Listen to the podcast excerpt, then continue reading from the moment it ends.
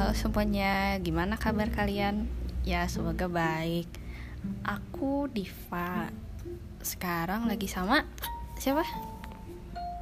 Rifki Arya Fadlani Iya Jadi sekarang mau cerita-cerita aja tentang Apa tadi? Kuliah Iya. Adaptasi kuliah Jadi bagi kalian yang baru keterima SNM atau mau udah mau pasti kuliah mungkin bisa dengerin ini buat tips-tips. Jadi gimana kuliah Ipai? Kuliah Gak se-expect Apa yang kita bayangin waktu SMA sih.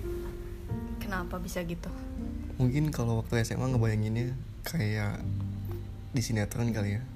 Kalau kuliah tuh baju bebas Terus waktunya bebas Main-main. Tapi nyatanya enggak sih realitanya Kalau menurut Gua. Kok gitu ya? Maksudnya kayak baju bebas main-main. Beda kan kalau misalkan SMA kan Ya lu rambut aja harus rapi gitu. Apa sih lula lulu ah? Ya udah nggak usah so gaul lah. Tuh kamu. Iya. Ya udah. Ya kan kalau SMA kamu kan baju tuh harus rapi dimasukin. Nggak boleh pensil sepatu warna hitam rambut harus di bawah atau gak nyentuh alis atau gak nyentuh kerah ram- kerah baju. Ya. Ya mungkin kalian waktu SMA mikir kuliah tuh enak gitu bebas. Tapi kuliah tuh perlu sama tanggung jawab men. Iya sih. Oh ya eh, kalau aku tuh eh, sekarang lagi eh, belajar bisnis ilmu administrasi bisnis. Kalau kamu apa pai? Hmm, teknik lah anak teknik. Ya gitulah. Jadi ya mungkin persepsi kita ya beda lah. Mungkin kalau misalkan aku tuh belajarnya santai kan. Banyak jam free. Kalau misalkan tugas ya nggak berat-berat banget gitu. Tapi kalau kayaknya kalau anak teknik sih kayaknya lebih ribet. Ya enggak sih? Sebenarnya yang bikin ribet tuh praktikumnya sih. Jadi praktikum tuh kayak kalian nerapin apa yang kalian belajar di kelas. Ibaratkan kalau kalian di kelas belajar teori kalau di praktikum kalian belajar prakteknya gimana? Jadi lebih ke aplikasinya sih jadi lumayan ribet. Ribetnya tuh dalam artian kalian harus bisa bener-bener ngelakuin teori yang kalian punya gitu. Nerapin gitu ya? Ya. Dan biasanya sumber tugas banyak tuh dari situ. Teori dasar, laporan praktikum, final project buat UAS, gitu-gitulah. Lumayan ribet sih. Kalau di teknik banyak praktikumnya. aku juga ada sih sekarang lagi ngambil tuh yang kayak tugas ribet yang bikin ah pusing bikin perpecahan antara orang dan emang ribet sih karena dia tuh eh, karena kita tuh ya hampir sama sih kayak yang dibilang maksudnya ngepraktekin sesuatu yang kita dapat jadi bukan kita belajar ilmunya doang tapi kita harus bikin secara real apa yang teori itu ajarkan gitu.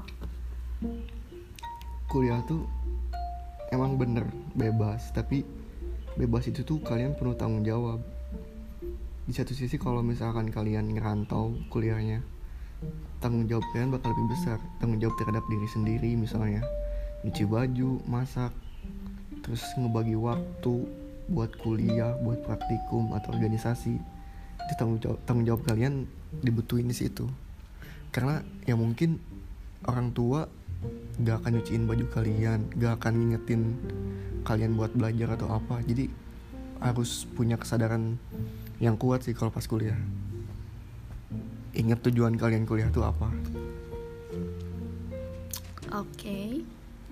Jadi kalau misalkan kamu adaptasi dari SMA ke kuliah gimana? Yang pertama sih adaptasi. eh, aku berusaha buat bikin nyaman diri sendiri dulu di lingkungan kuliah. Caranya gimana ya? Bergaul sama teman sefakultas, teman sekelas, nyari temen di teman kosan atau sedaerah. Ya berusaha nyari teman sebanyak mungkin aja biar kita bisa ngerasa nyaman di kuliahan. Karena kalau udah nyaman ya mungkin ke depannya ya bisa lancar juga buat belajarnya. Kamu gimana buat adaptasi? Kalau awal-awal sih yang pasti jadi SKSD gitu loh. Yang Pasti bener- sih. beneran. Iya ya ya kalau dulu kan eh, kalau dulu waktu SMA nunggu orang yang ngajak kenalan. Kalau sekarang waktu kuliah tuh inget banget waktu awal-awal ya SKSD aja gitu. Orang di samping tiba-tiba kenalan kayak gitu. Samping kenalan depan kenalan kayak gitu gitu. Gitu iya sih. Harus sebenarnya menurut aku pribadi sih kalau kuliah tuh tujuan utamanya jangan cuma akademik gitu.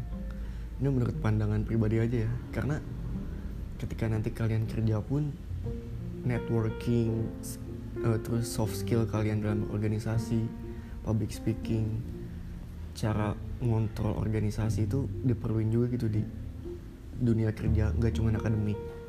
Ibaratkan nih eh, kalian punya saingan yang sama-sama pinter pinternya sama.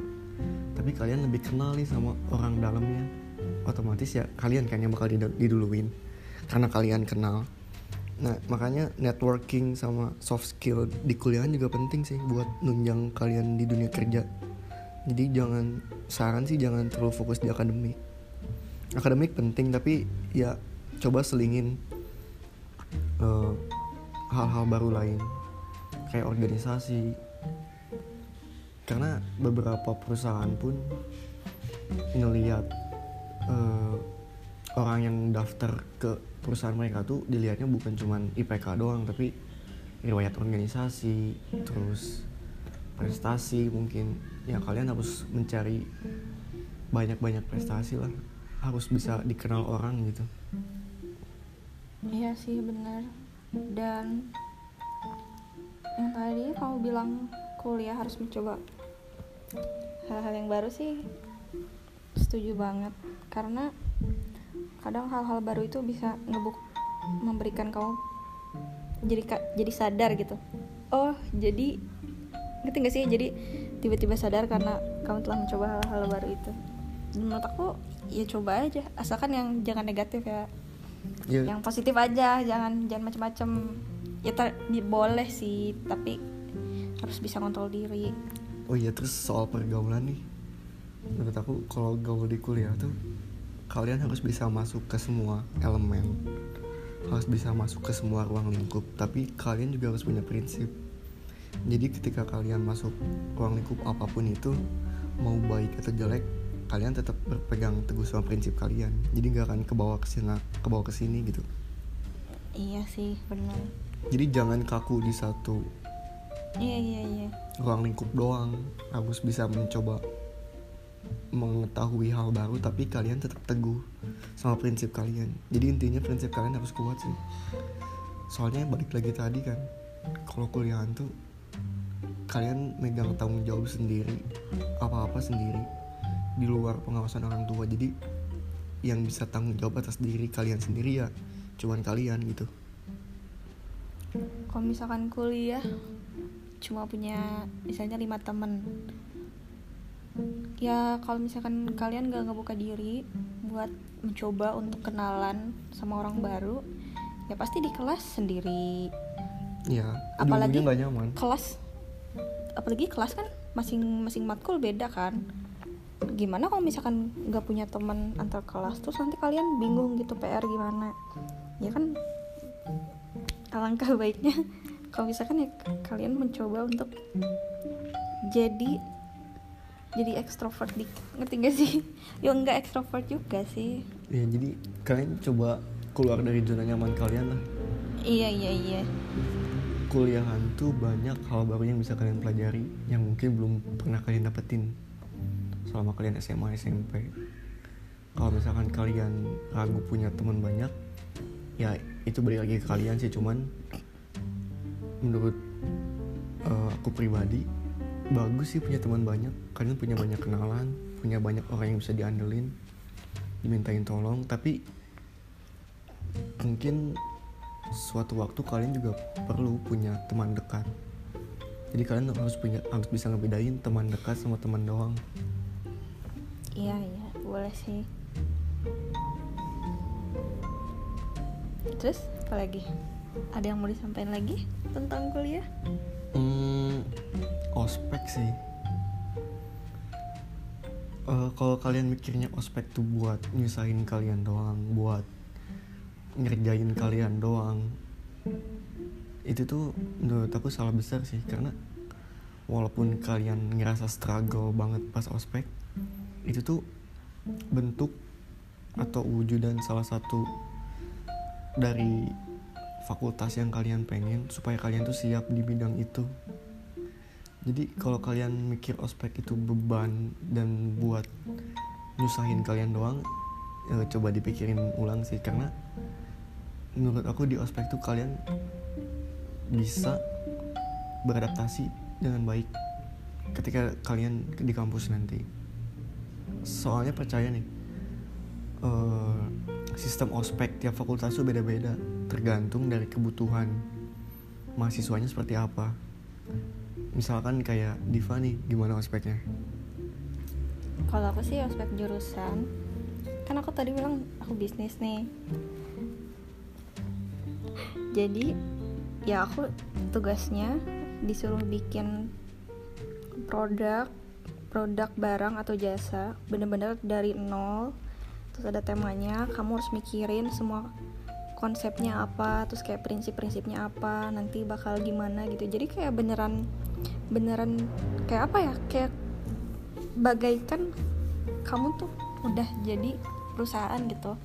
Dan menurut aku semua perusahaan bisnis ya pasti pasti menjalani hal-hal seperti itu dulu gitu. Jadi itu tuh hal-hal yang bis yang akan dilalui di saat nanti kalian akan bikin suatu produk atau enggak suatu bikin bisnis gitu. Jadi menurut aku ya ya bagus sih. Bener-bener yang menurut aku berguna. Iya jadi diibaratkan ospek tuh kayak simulasi ketika kalian kuliah di kampus nanti ataupun kerja nanti. Jadi kalian jangan negatif thinking kalau ospek tuh cuman buat eh, apa yang ngejailin kalian doang gitu. Ajang balas dendam doang enggak sih. Perpeloncoan enggak. Karena contoh dari Diva tadi kan dia ospeknya disuruh bikin produk kayak gitu kan karena emang relevan gitu sama jurusan atau bidang yang dia ambil kalau di aku pribadi teknik geologi kan terus ah kapalan iya sih lebih ke fisik sama mental kan. Karena Iya. nangis. Hah? Enggak sih. Nangis enggak. Lebih benar-benar di press fisik sama mentalnya soalnya ketika kalian nanti kerja di sana di bidang geologi itu emang bener keras banget. Kalian harus ke lapangan harus punya fisik yang kuat harus punya mental yang kuat ketika, ketika di hutan nanti misalnya. Jadi bener-bener relevan gak mungkin sistem yang dipakai sistem ospek yang dipakai di fakultas aku misalnya diterapin di fakultas DIPA itu gak akan mungkin. Enggak sih. Karena gak akan relevan. Pasti pikir apaan sih suruh push ya up? itu Emang baru perpeloncoan. apaan sih gak guna kayak gitu? Iya enggak sih. Iya jadi emang ospek tuh bener-bener didesain dibuat sistemnya tuh supaya kalian bisa beradaptasi ketika kuliah atau kerja nanti. Itu tuh sebagai gambaran kalian. Hmm. ya pasti kalian kalau milih jurusan juga pasti nyari tahu dulu nggak sih latar belakangnya gimana? Jurusan itu terus nanti kalau udah lulus lulus kuliah jadi apa kerjanya pasti nyari tahu dulu kan? Prospeknya ya prospeknya. Jadi ospek tuh ya sebagai gambaran. Ketika kalian kuliah sama kerja nanti kayak gitu bakal kayak gitu. Itu tuh bermanfaat banget sih buat kalian adaptasi karena beda beda banget sistem kalian belajar di SMA sama kuliah. Jauh beda jadi kalian perlu adaptasi. Nah salah satu cara buat adaptasinya dengan ospek. Sebagai cara ngenalin ruang lingkup jurusan yang kalian pilih itu dengan ospek. Iya nggak? Bener. Tapi menurut kamu enakan kuliah? Atau enakan SMA menurut aku SMA sih kalau dipikir-pikir padahal dulu aku tuh waktu SMA kayak pengen cepet-cepet kuliah. Tapi sekarang pas udah kuliah kayak enakan SMA tuh? karena kalau misalkan kuliah tuh bener-bener tergantung sama diri kamu sendiri gitu. Kalau misalkan kuliah eh kuliah lagi. Kalau misalkan SMA kan pasti kayak guru tuh berperan besar di dalam nilai proses pembelajaran kayak gitu. Kalau misalkan kuliah ya tergantung diri kamu gitu. Dosen mah gak akan peduli kamu mau Iya. masuk gak masuk selama perkuliahan juga gak akan peduli kalau kamu kadang kalau misalkan kamu udah mencoba belajar eh, belajar semalaman kalau nilai jelek kamu maksudnya perilakunya baik-baik nilai jelek ya gak peduli dosen mah ya tetap eh gitu gak sih Iya. Kalau aku pribadi lebih suka kuliah sih. Karena aku punya kontrol penuh atas diri aku sendiri pas kuliah. Kalau SMA kan ya pertama masih tinggal sama orang tua. Terus peraturan oh iya sih ngerti banyak. iya iya Kalau di sekolah kayak rambut, kayak pakaian. Terus waktu.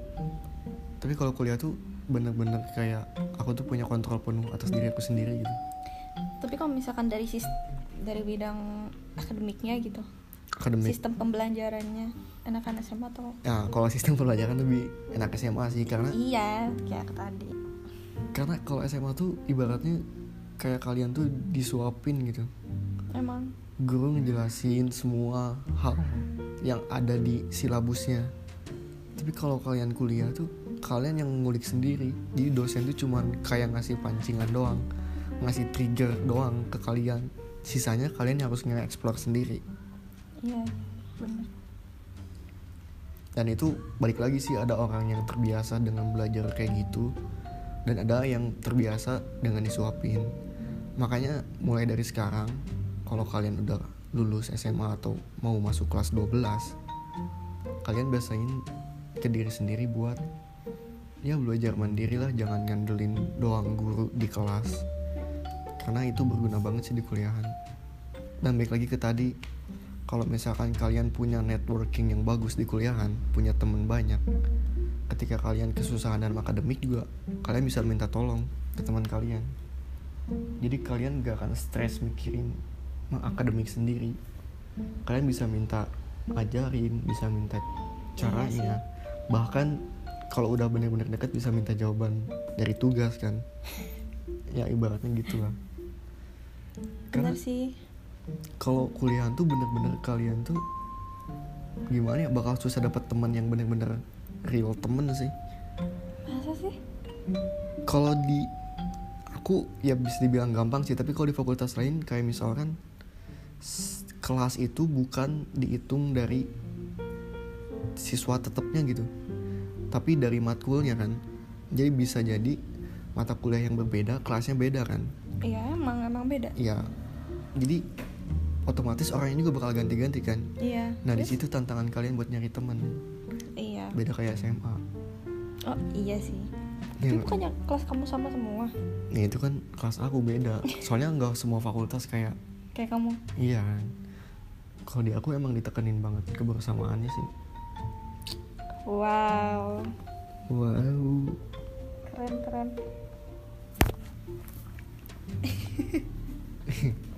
apa lagi ya? Ngomongin apa lagi ya? Apa? Manage waktu. Nah itu PR banget sih. anjir bener Kalau kalian kan SMA masuk kelas tuh jam 6.45 lah ya. 6.45 pulang jam setengah 4 Emang udah patokannya kayak gitu kan? Kalau kuliah? Masuk jam 4 bisa jadi. Kelas jam 4 Iya bisa jadi. Dan Apa ya Kalau misalkan di aku pribadi nih masuk setengah 8 Lalu ada dua kelas pulang-pulang jam setengah 12 Nah dari setengah 12 sampai sisa hari itu tuh Kalian punya kontrol penuh gitu buat eh, Nentuin waktu kalian tuh udah pakai buat apa. Jadi penting banget manajemen waktu. Jangan sampai kalian tuh nyia-nyiain waktu Kalau bisa maksimalkan dengan baik sih. Karena kalian tuh kalau di kuliahan punya waktu banyak sebenarnya. Tergantung kalian mau dipakai buat apa waktunya. Apakah buat nugas mau kerja part time atau organisasi atau nyari networking sebanyak banyaknya itu balik lagi ke kalian sih. Jadi tantangan tersendiri sih ngebagi waktu tuh. Bener. Lagi kalau misalkan kayak ikut organisasi kayak gitu. Terkadang itu mm, memakan banyak waktu kuliah kalian. Apalagi belum lagi kalau misalkan ikutan UKM double tuh waktunya. Kalian harus bisa milih prioritas kalian tuh apa apakah tugas organisasi apa UKM karena kalau misalkan kalian tergabung dalam UKM dan organisasi serta kuliah gitu kalian tuh udah punya tiga tanggung jawab enggak dan gimana cara kalian menanggung jawabkan tiga hal tersebut gitu Iya, baik lagi tadi kan tanggung jawab tuh penting sih di kuliahan. Tanggung jawab mengenai banyak hal, mengenai waktu kalian, mengenai kesehatan diri kalian. Karena kalau kalian ngerantau tuh ya makanan harus nyari sendiri atau bikin sendiri. Tidur kalian harus nentuin sendiri. Olahraga juga kalau di SMA kan kalian mungkin ada pelajaran olahraga. iya sekarang nggak ada anjir Aku Jadi kalian ada. nentuin kesehatan diri kalian sendiri. Ya.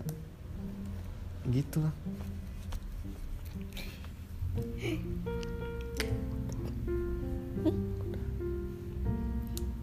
udah kali ya Dan nanti lagi aja lah. Ini baru pertama kan.